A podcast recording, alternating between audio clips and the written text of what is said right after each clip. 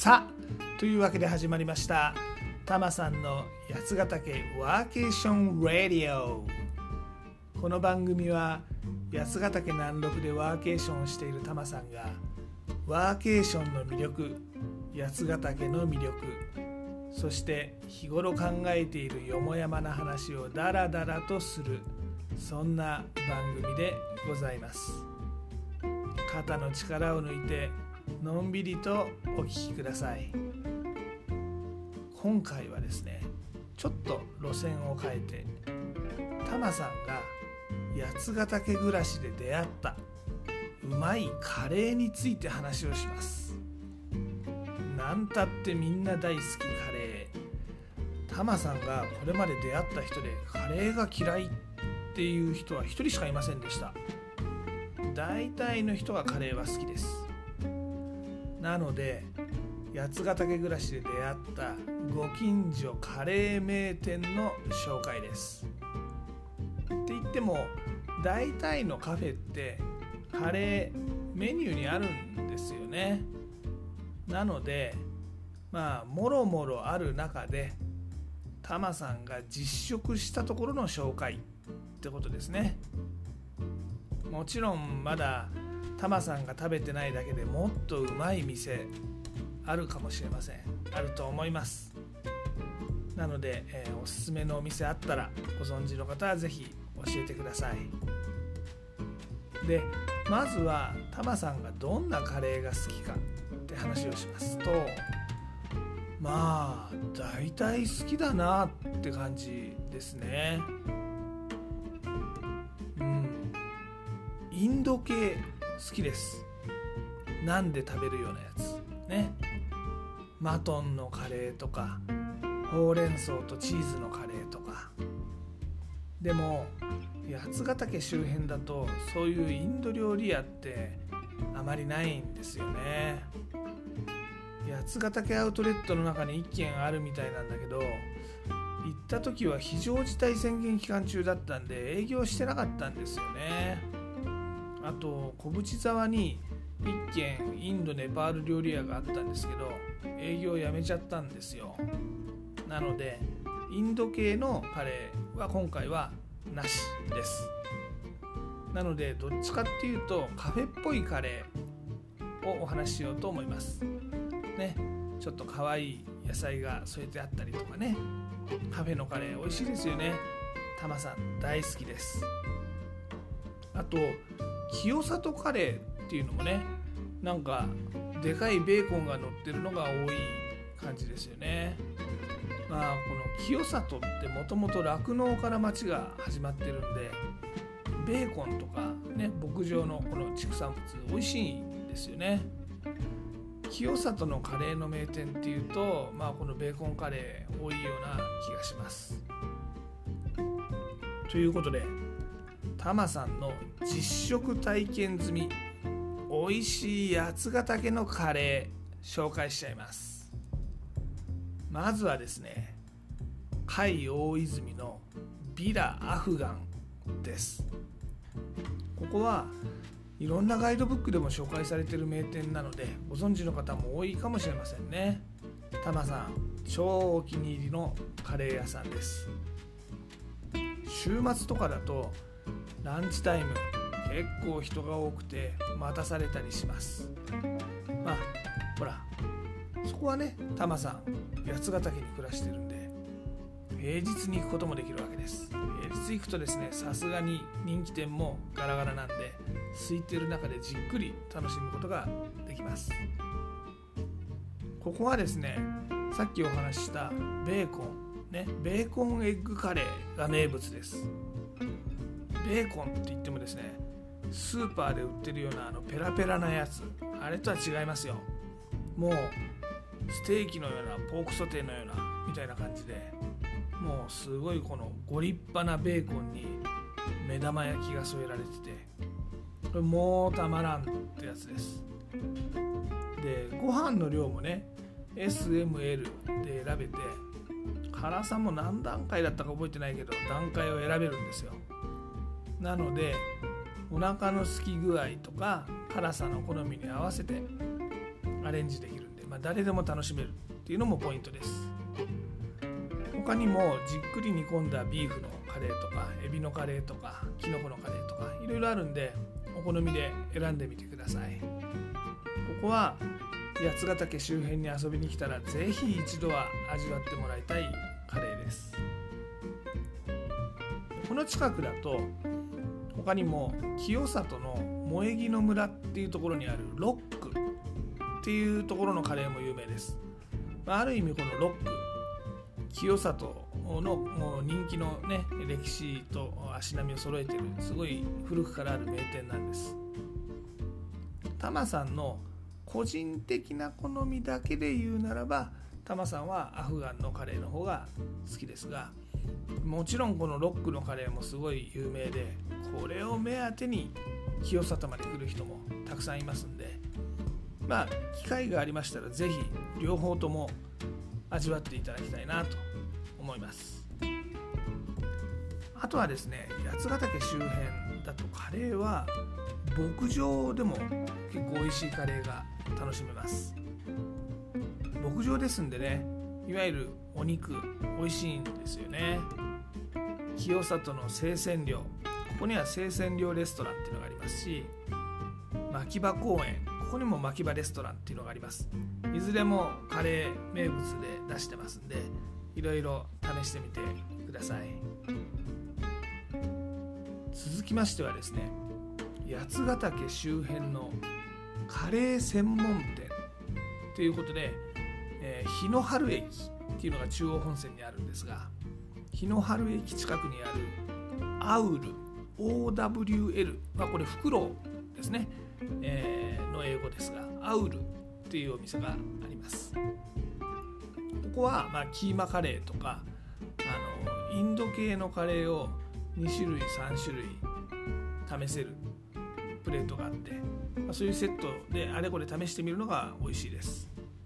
で一応ね丸いなんとかってインド風ではあるんですが、まあ、インド料理屋っていうよりはうんインドカレーをベースにしたカフェ風アレンジカレーってやつですかね、まあ、ちょっと説明ややこしいんですけど、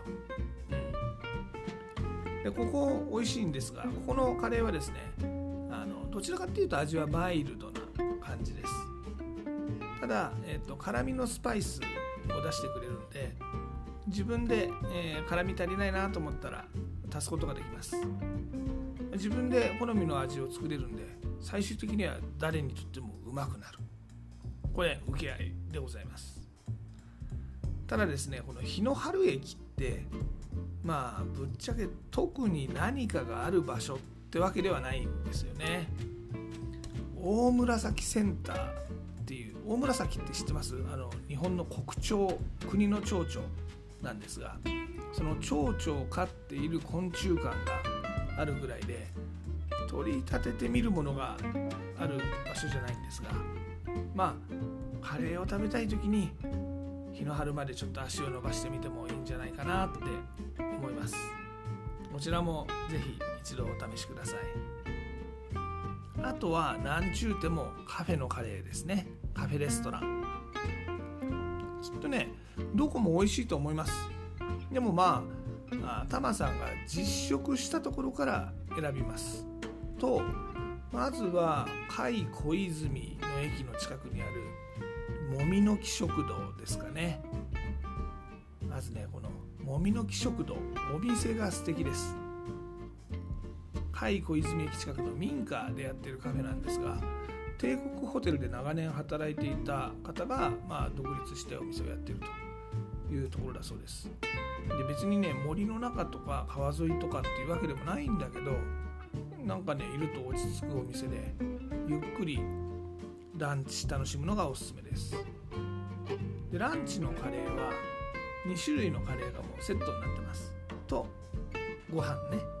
あと小さいサラダと、まあ、デザートがつくって感じです。でこの2種類のカレーを交互に楽しみながらね素敵なランチ楽しみます。ここのカレーはホテルカレーっていうのかな。うん洋食っぽいカレーですね。でこの手のカフェのカレーを探すにはですねまあ何て言うんですかねやってんのかやってないのか分かんないちょっと裏道のお店とかで出会って、ね、偶然出会ってそれが美味しいってなるとすごいなんかいい店見つけたなみたいな感じで幸せになりますよね。というわけで次に紹介するのは裏通り系カフェでございます。小淵沢にあるそばなカフェっていうところです。ここは小淵沢駅からすぐなんだけどちょっとメイン通りから外れたところにあります。まあそもそも小淵沢駅のメイン通りってどこよって話もあるぐらい小さな町なんですけど、まあ、ちょっと歩いたところにある古民家カフェみたいな感じですね。ここはあの土日のみの営業だったり冬季冬は休業したりするんで、まあ、行く時は事前に営業してるか調べてから行くといいと思います。でこのそばなカフェですが小淵沢の近くにある長野県富士見町出身の動画あ動画って言ってもあのムービーの方じゃなくてねわらべの絵って書くんですよね。まあ、子供向けの絵ってことですがの画家の方の、まあ、ゆかりのある方がやってるお店らしく、まあ、古民家のこの蔵を利用してですねちょっとしたギャラリーにもなってます。ギャラリー併設のカフェ、うん、どっちがメインなのかな？カフェ併設のギャラリーなのかな？わかんないけど、まあ、いずれにせよそんな感じのカフェでございます。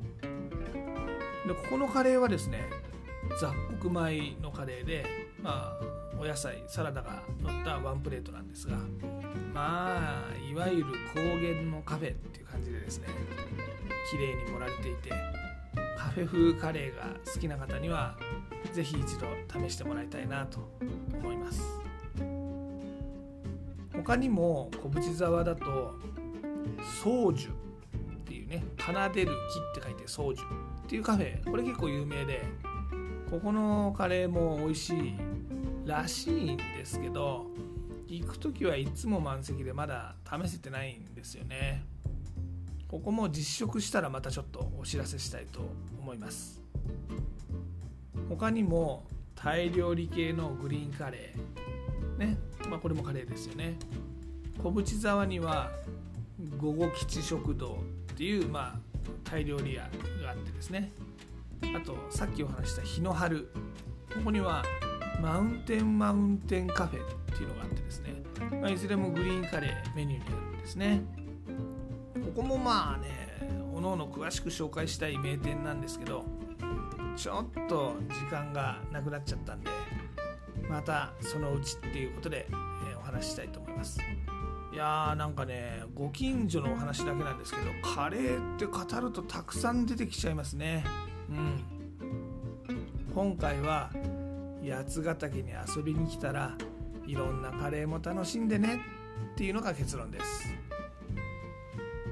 さてタマさんの八ヶ岳暮らしはインスタグラムの「ハッシュタグブラタマリ的な」でも案内しています。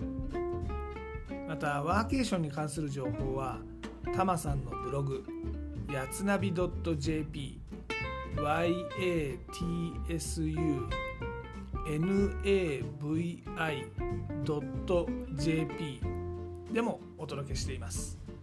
ご興味のある方はぜひこちらもご覧になってみてください。あと番組案内 Twitter でも行っています。全部カタカナで「ハッシュタグたまさんラジオ」を検索していただくかユーザー名たまさんラジオをフォローしていただければありがたいです。でご感想とかもですねあの Twitter やインスタの DM なんかでもお待ちしております。で今回のエンディングテーマですが、まあ、今回のお話カレーですからね。インドですよね、まあ、八ヶ岳周辺にはインド風カレーあんまりないんですけどね。ということで今回は戸川純の隣のインド人をお届けします。タマさん戸川純結構好きなんです。でも結構今回ですね渋いとこマイナーなとこついてきたかなと思います。当時レコードもね買ったりしてたんですがね今はもう持ってないんですよね。持ってたらお宝だったと思うんだけどな。わかんないな。そんなに値段つかないかな。まあいいや、まあ、お宝っていうのは好きな代に価値があるっていう代物ですからね。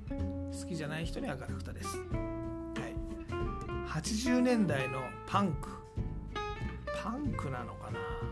サブカル？どうジャンルすればいいのかな。まあいずれにせよ、まあ、80年代ってポップス全盛期なわけでそんな中では結構異色なアーティストなんじゃないかなと思います。お楽しみください。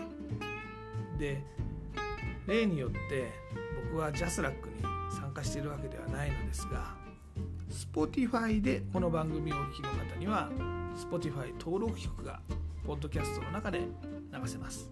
のでこのままお楽しみください。Apple とか Google とか Spotify 以外でこの番組を聞いている方はご自身で番組の後に配信サービスとかでこの曲を聴いてみてください。でもちょっとだけお手伝いさせていただきます。アレクサ戸川純の隣のインド人かけて。ではごきげんよう。また次回。